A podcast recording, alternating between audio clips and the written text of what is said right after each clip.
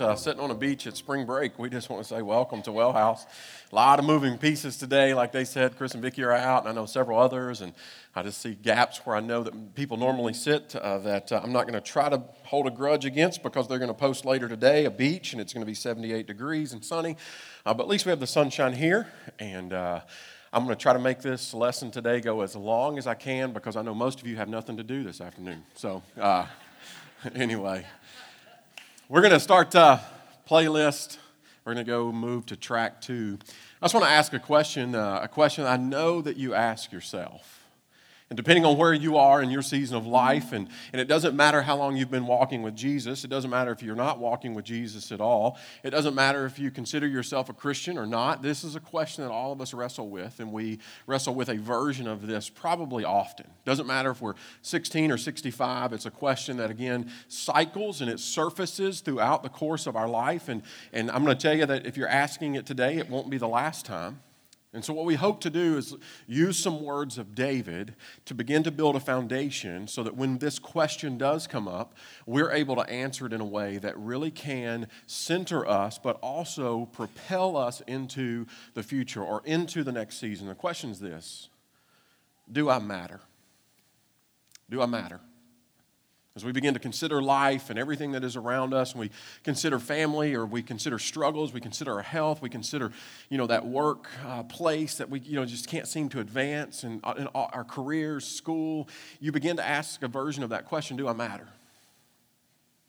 If you look, you know, it's one of life's greatest questions. It ranks number two. And other versions of this question is this Who am I? In light of everything, who, who am I?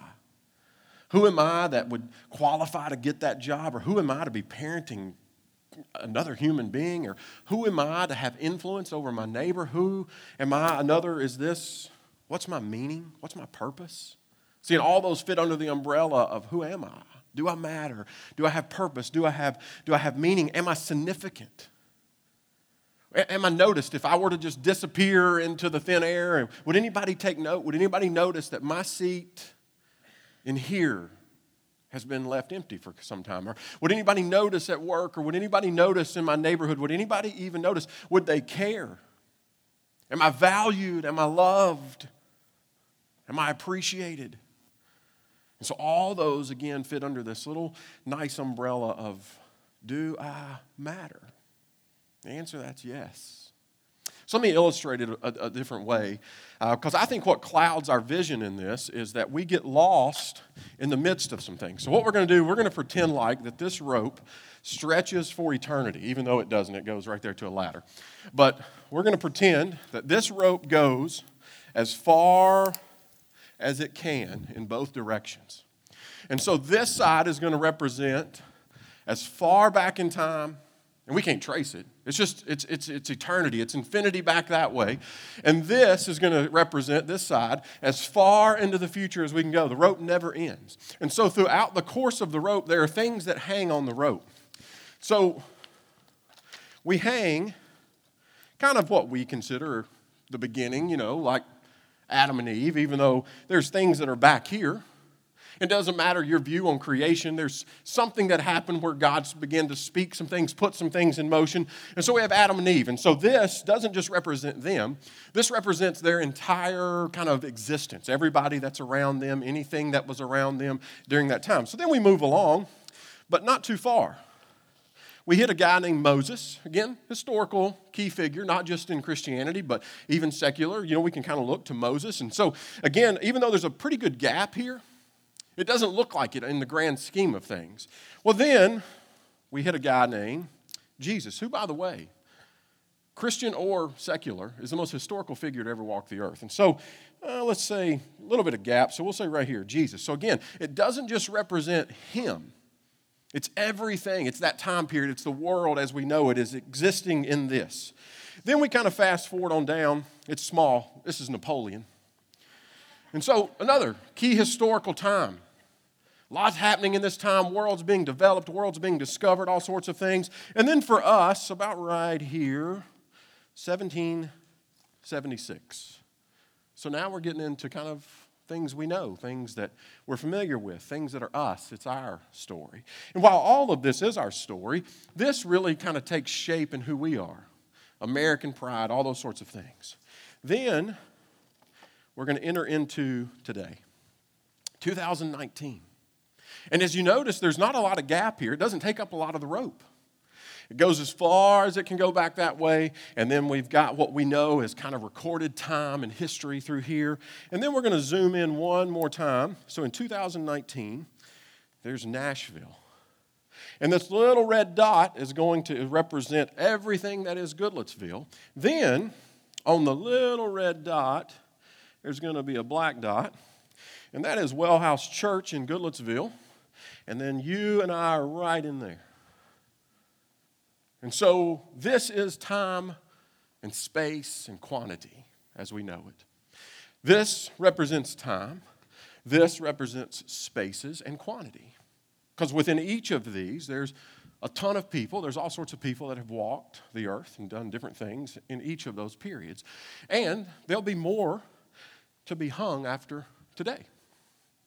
And here's what I believe happens I believe that when we look at the vastness of time and space and quantity, it becomes very sobering, mind blowing. And I believe that to some degree, for some of us, we're in a season where the degree is great. For some of us, we're in a really good season where we're kind of centered in. But to some degree, every single one of us gets lost in this. We get lost in time space, and quantity. And we don't realize that in the midst of all this, that we're seen. If you could walk up here, we're, we're seen. And so we say, there's no way I can matter in the midst and the vastness of. I mean, what, what, is, what is the dot? Do I really matter? Am I overlooked? I'm insignificant. And so we begin to question Am I seen? And I think when God looks, He doesn't see the dot, He sees this.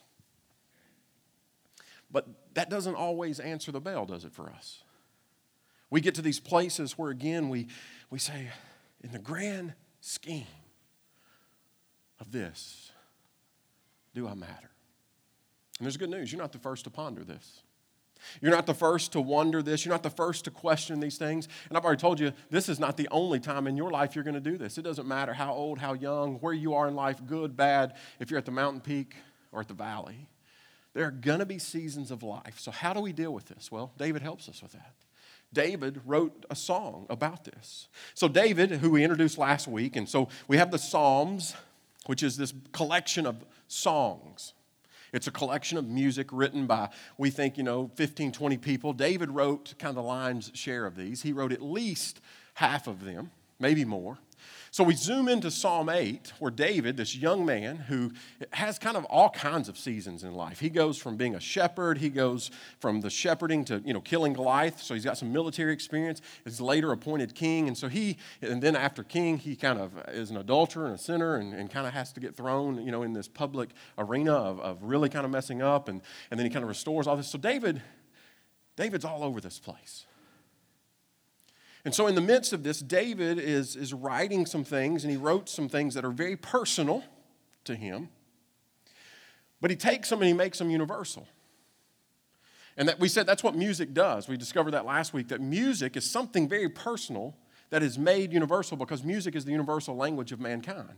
And so, in the midst of this, he writes about this. Listen to this. I'm going to throw it on the screen. Psalm 8, he says, Lord, our Lord, how majestic is your name in all the earth. He says, You're, You have set your glory in the heavens, and through the praise of children and infants, you have established a stronghold against your enemies, silenced the foes of the avengers. When I consider your heavens and the work of your fingers, the moon, the stars, which you have set into place, what is mankind that you are mindful of them, and human beings that you care for them? You have made them a little lower than the angels and crowned them with glory and honor. You have made them rulers over the works of your hands, and you have put everything under their feet all flocks and herds, and, and the animals of the wild, the birds in the sky, the fish of the sea, and all that swim the paths of the sea. O Lord, our Lord, how majestic is your name in all the earth. And so here's the scene David, a young man, probably shepherding his flock Night has come and he's bedded those sheep down. And so here he is, laying on his back and looking and considering and pondering time, space, and quantity. And so he sees as far as he can see in one direction or the others, he sees the moon and the stars, and he sees the vastness of the creation of God. He, he is it is on full display, and he begins to wonder a couple of things. Who am I in the midst of this? You know, we don't get to experience this because we live in the city. We look up on our backs, we see cranes and we see neon. That's kind of what we see. But I saw this and I witnessed this, and I had 8 on my mind a few years back. I got to go to Africa with my dad. If you haven't been to Africa, it should be on your bucket list. It's a great place, it's an awesome place. We went to Tanzania. But when it gets dark, it just gets dark. There's no electricity to matter a whole lot, and so we're kind of out on the outskirts of what is considered uh, a little bitty town. And so I remember going out one evening, sitting on a balcony. And for the first time, probably in a long time, again, being in Nashville for so long, I saw things in a different way. I went, wow, this is really bright. And it was this pitch black backdrop. And I saw stars as if they were like crystals. And I could see them as far as I could see until the sky met the land this way, until the sky met the land this way. And, and, and this is what he's seeing. He's seeing this ama- amazing, there's no visual obstruction, there's no outside light that's disturbing the natural light of the moon and the stars. And I know in that moment, he's probably feeling the same thing I did. In that moment, sitting in Africa, it was almost overwhelming. And in that, as I zoomed in, I went, I'm really kind of small. And this is what David feeling. So here's what he does. He grabs his, his gittith, which is just a harp, and he begins to write a song. And what happens is he discovers who he is in the midst of this. See, from the observation of time and space and everything that is, from that comes a sense of awe of who God is discovery of meaning, empowerment, and purpose. So let's just work through this. Verse 1. He says, O Lord, our Lord. See, he begins with everyone who's questioning should begin. So if you're questioning, who am I? Do I matter? Am I significant? Am I valued? Am I loved? Notice where David starts. David starts with God.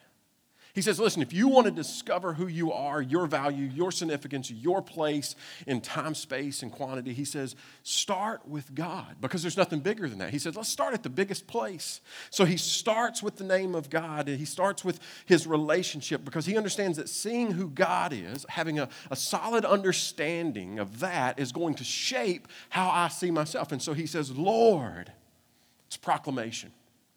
The Hebrew word for, for what he's talking about here, he says, Yahweh. Yahweh. What you need to know about Yahweh is this is that this was a known term. This wasn't a secret term. This wasn't a hidden term. This wasn't a term that was off limits. See, some names of God was kind of off limits. You didn't even say those names. But this was a common thing. This was a common name. People used the Lord's name, Yahweh. But Yahweh was something that was very known, but also very personal.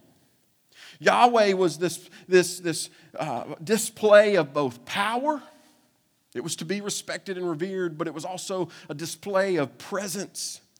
It was a name that signified accessibility and visibility. God, you are both powerful, but you are also known. So he starts with Lord, Yahweh, you are it.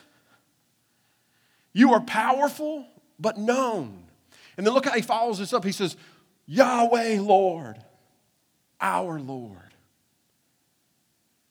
Yahweh, Lord, David says, my Lord. He makes it very personal. He says, You're not just known, you're not just sitting on this massive golden throne to be in awe of. He says, No, you are my Lord. You are my Yahweh. You are known to me.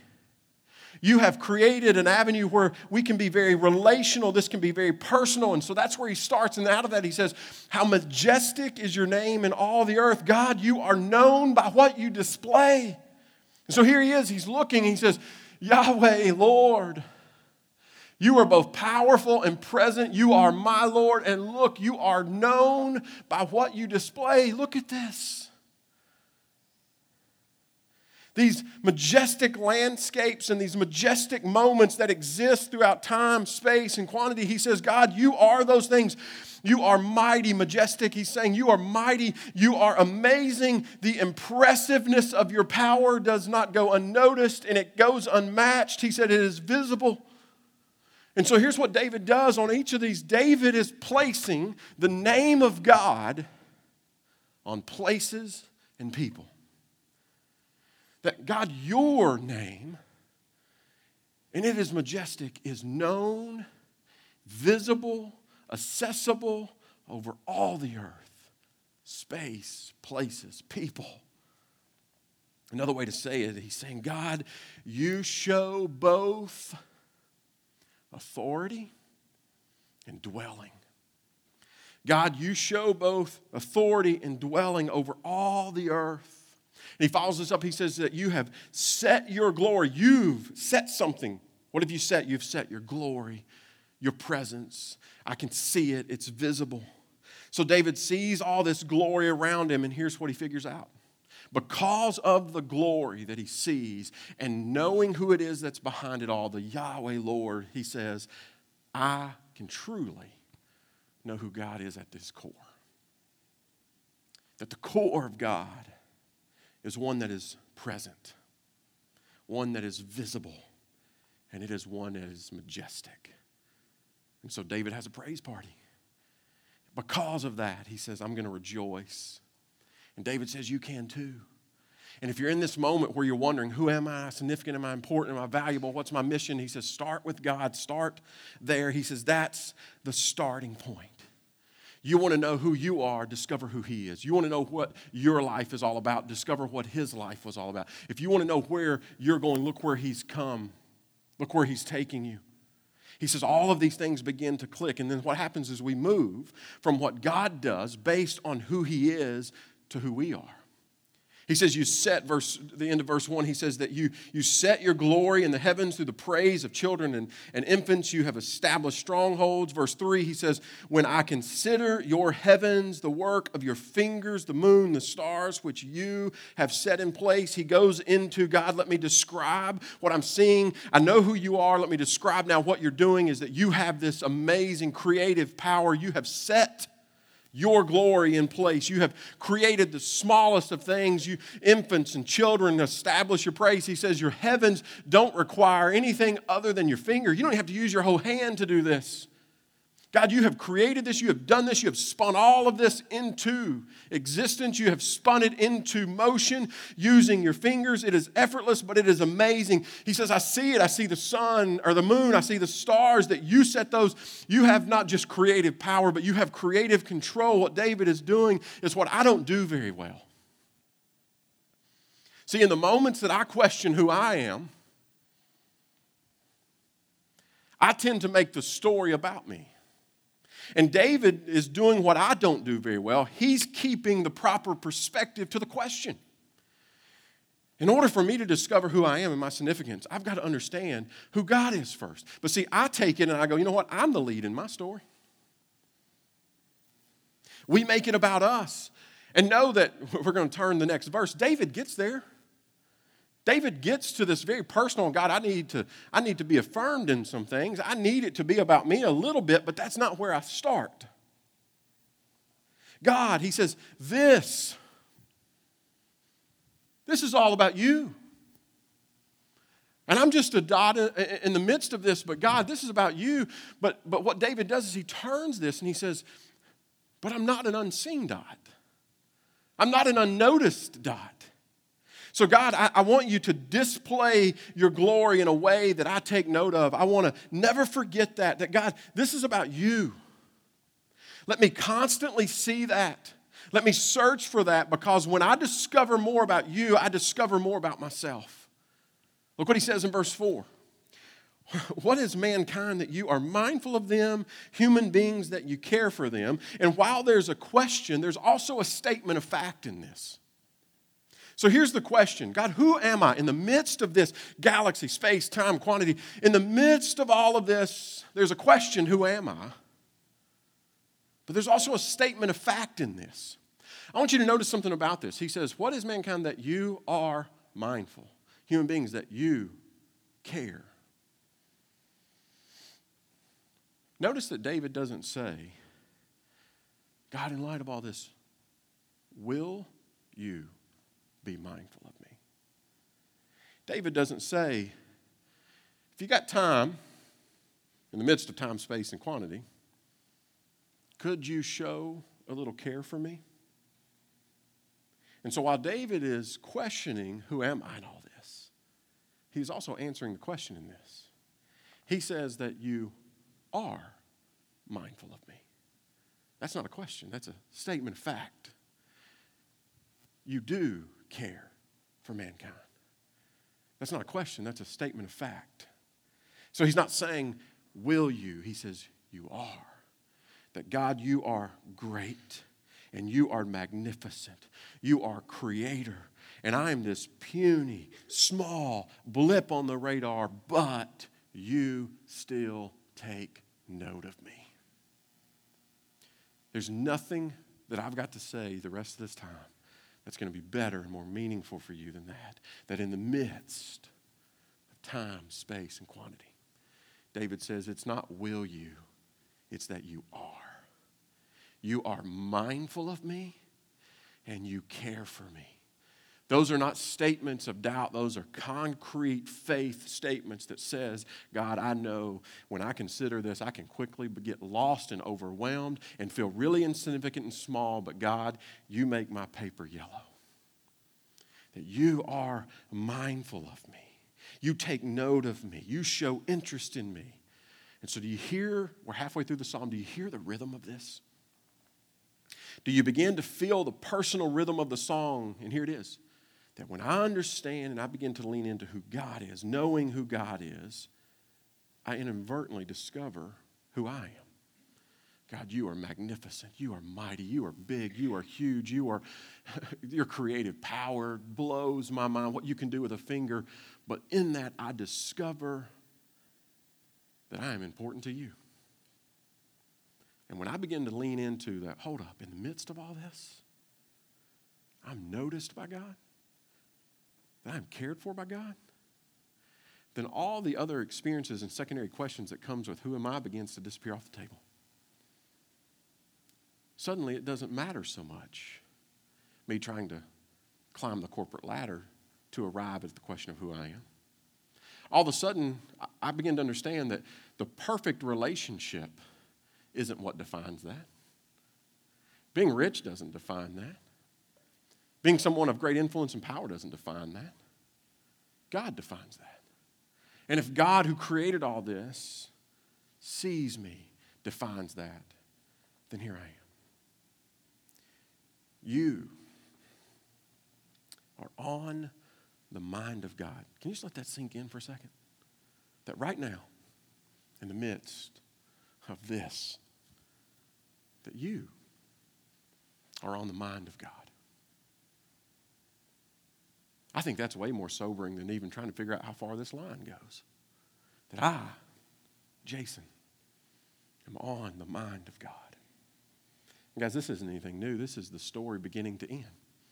If you go all the way back to Genesis chapter 1, God said, He said, let, let us, He's talking to He's talking to Jesus, He's talking to, to the Spirit. He said, Let us make humankind in our image. He says, You know what would be cool? Let's make them in our likeness so that they can rule over the fish in the sea and the birds of the sky, over the livestock and all the wild animals, and over the creatures that move along the ground. And then he says, So God created humankind in his image. In the image of God, he created them, both male and female. He created them. You were on the mind of God from the very beginning. Okay, well, let's fast forward. Jesus is known as what? The Alpha and the Omega, meaning, you know what? He's kind of the end. And while time continues to stretch on, God has revealed his fullness and his plan for us through Jesus. So listen to what Jesus says. Jesus says, Well, not only were you there in the beginning, he says that not two sparrows sold for a penny. He's saying they're worthless, right? I mean, they're everywhere. Jesus is looking out and saying, There's 4,000 of them in that tree. They're not worth anything. Yet not one of them will fall to the ground outside of your Father's care. He says, Even the very hairs of your head are numbered. So don't be afraid. He says, You are worth more than many sparrows. From the beginning, you were known and you were created specifically in the image. You were on the mind of God. And He says, You know what? No matter where you are, you might be a fallen sparrow. That's what you feel like. You know what? I am scarred. I have fallen out of the tree. I have broken the wing. I am of no use. And God says, No, no, no. I still see and number the hairs on your head. You are known. You are crafted perfectly in His image, and you are known down to the smallest details. But you are also given responsibility. You were given a role. It's not that you just get to be known and exist on the line. He says, No, he says, let me top it off, verse 5. He says, You have made them a little lower than the angels. He's going to go on to continue to elevate this thought. You have crowned them with glory and honor. He says, Listen, you're a little lower than the angels. That's not a slight, by the way. He's not trying to create some sort of, of humbling moment where he goes, Well, you're not that important. He says, No, this is not slight. David says, This is elevation. He says, You have been given a position. Look at it in the, in the, in the flow chart of, of, of eternity and creation. He says, You have been given a position of distinct honor. It is a position of distinction. He says, then the biggest reveal, he says, you, are, you have been crowned with glory and honor. So when you ask, Do I matter? Here's what God says He says that you, me, we, we are, look at this, the crown of creation. That we are the crown of creation that we, as we begin to consider time, space, and quantity, God says, not David even, God says, You are the crown of creation. You know, within the royal family, there's lots of jewels, there's lots of value, there's lots of significant pieces, right? To the dowry. But you know what the most important piece is, right? It's the crown. Wars have been created because a crown went missing. Wars have been created because the crown is up for grabs.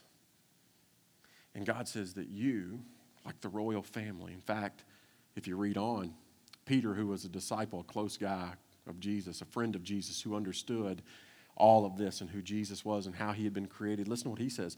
He says, Here's what I want you to know. And he's talking to a church that's there local. Peter says that you are a chosen people. Did you know that?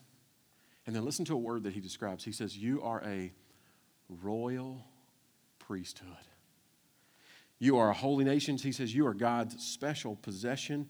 He says, So that you can understand your role, so that you can declare the praises of Him who has called you out of darkness into His wonderful life. Peter says, Don't doubt who you are. He says, You are crowned. You're royal. You're crowned with His glory. You were created in His image. And we look again at the creation of space, time, and quantity he says, Here's where I'm going to put the crown. I'm going to put the crown right here. I'm going to set the crown atop of your head because you, the crown. He says, I'm going to decorate you with a sign of elevation. I'm going to decorate you with a sign of distinction and honor, and we are exalted to become a display of divine favor with God, of His glory.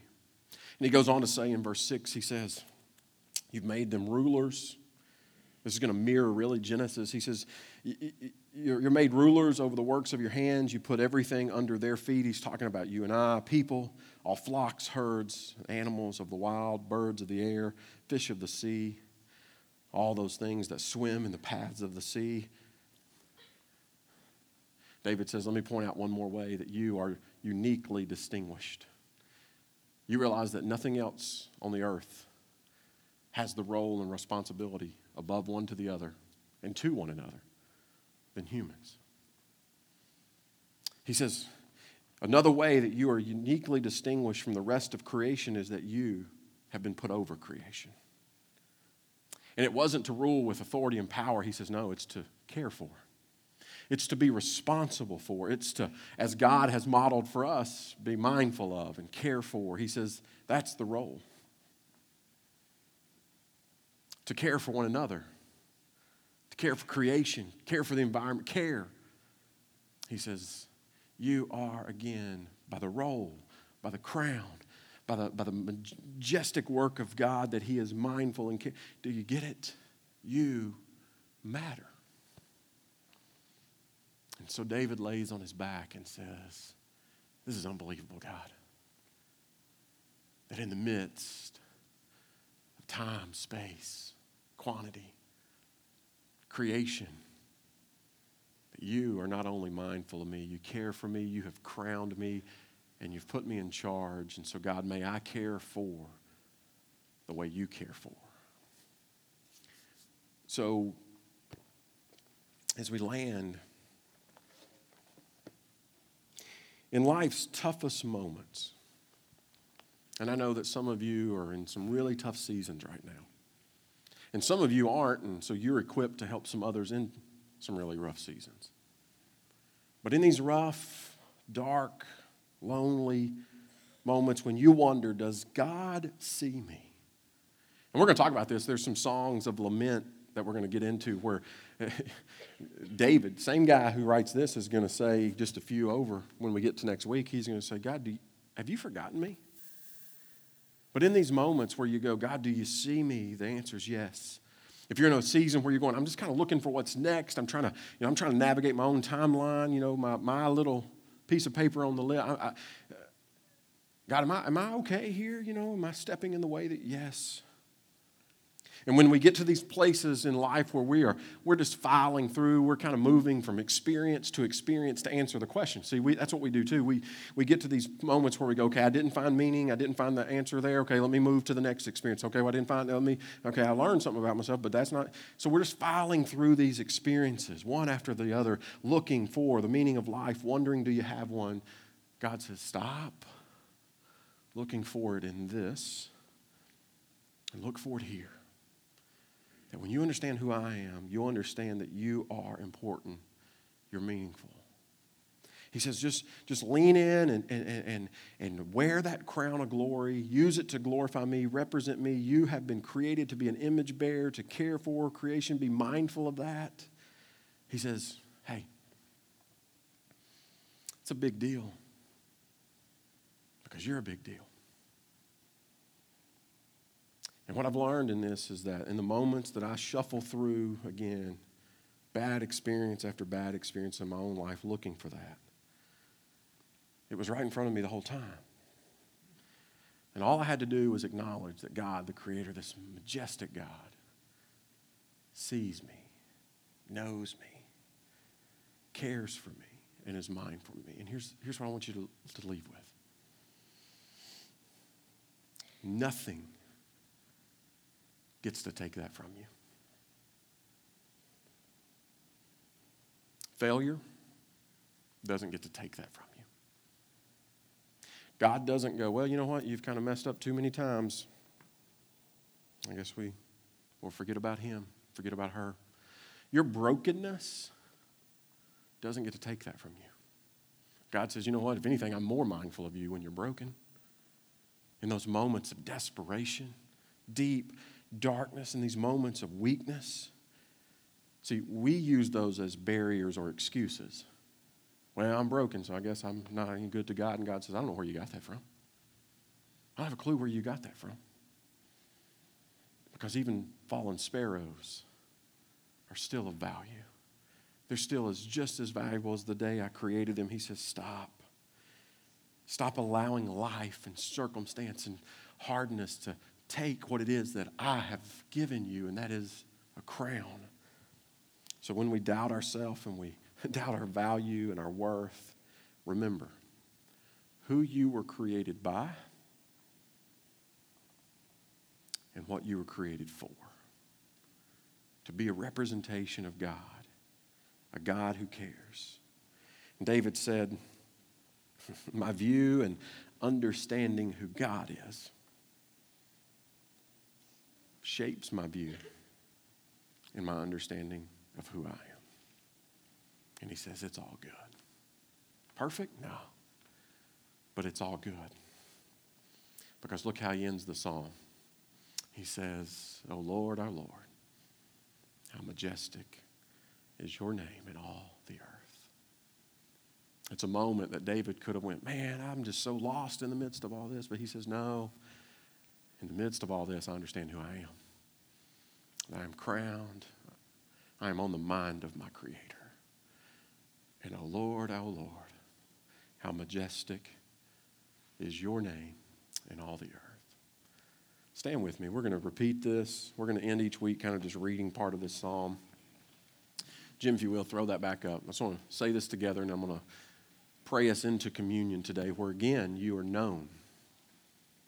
You don't walk up to the table as a faceless person. You don't walk up to the table as someone where God goes, huh, I'd forgot about them. Or you don't walk up to the table today, if you choose to walk up to the table, uh, where God's going to go, sorry, this is not for you today. Now, God, God reserved a seat for you around these tables well before you walked in here this morning because you're known. God was mindful of you when He gave the sacrifice that's represented on those. When He took the us from Genesis 1 and made part of that in John chapter 1, He says, You know, that I become flesh, I become Jesus. He said, I did it because I had you in mind. And so when Jesus sat around a table with his disciples and said, Hey, what can we do to kind of give some symbolism and create something that, you know, will, will go for the rest of time? And, and when people do this, they'll, they'll think of me. Well, we always eat and we always drink. Green beer, according to Jimmy. Cinco de Mayo, I guess we'll have margaritas. But he says, let's just take a meal. Let's take what we do daily and create a remembrance. And I believe that when Jesus set this up with his disciples, he had you in mind too. He said there'll, there'll come moments when people will do this around the earth for as long as this line goes that he says, you know, we'll, we'll commune together, we'll be mindful. And we'll use this as a moment to heal, but we'll also use this as a moment, a moment to remember that you matter to God. And so we're going to allow Psalm 8, verse 9 to be the walkout music, if you will, to the tables this morning. Let's say it together. Lord, our Lord, how majestic is your name in all the earth.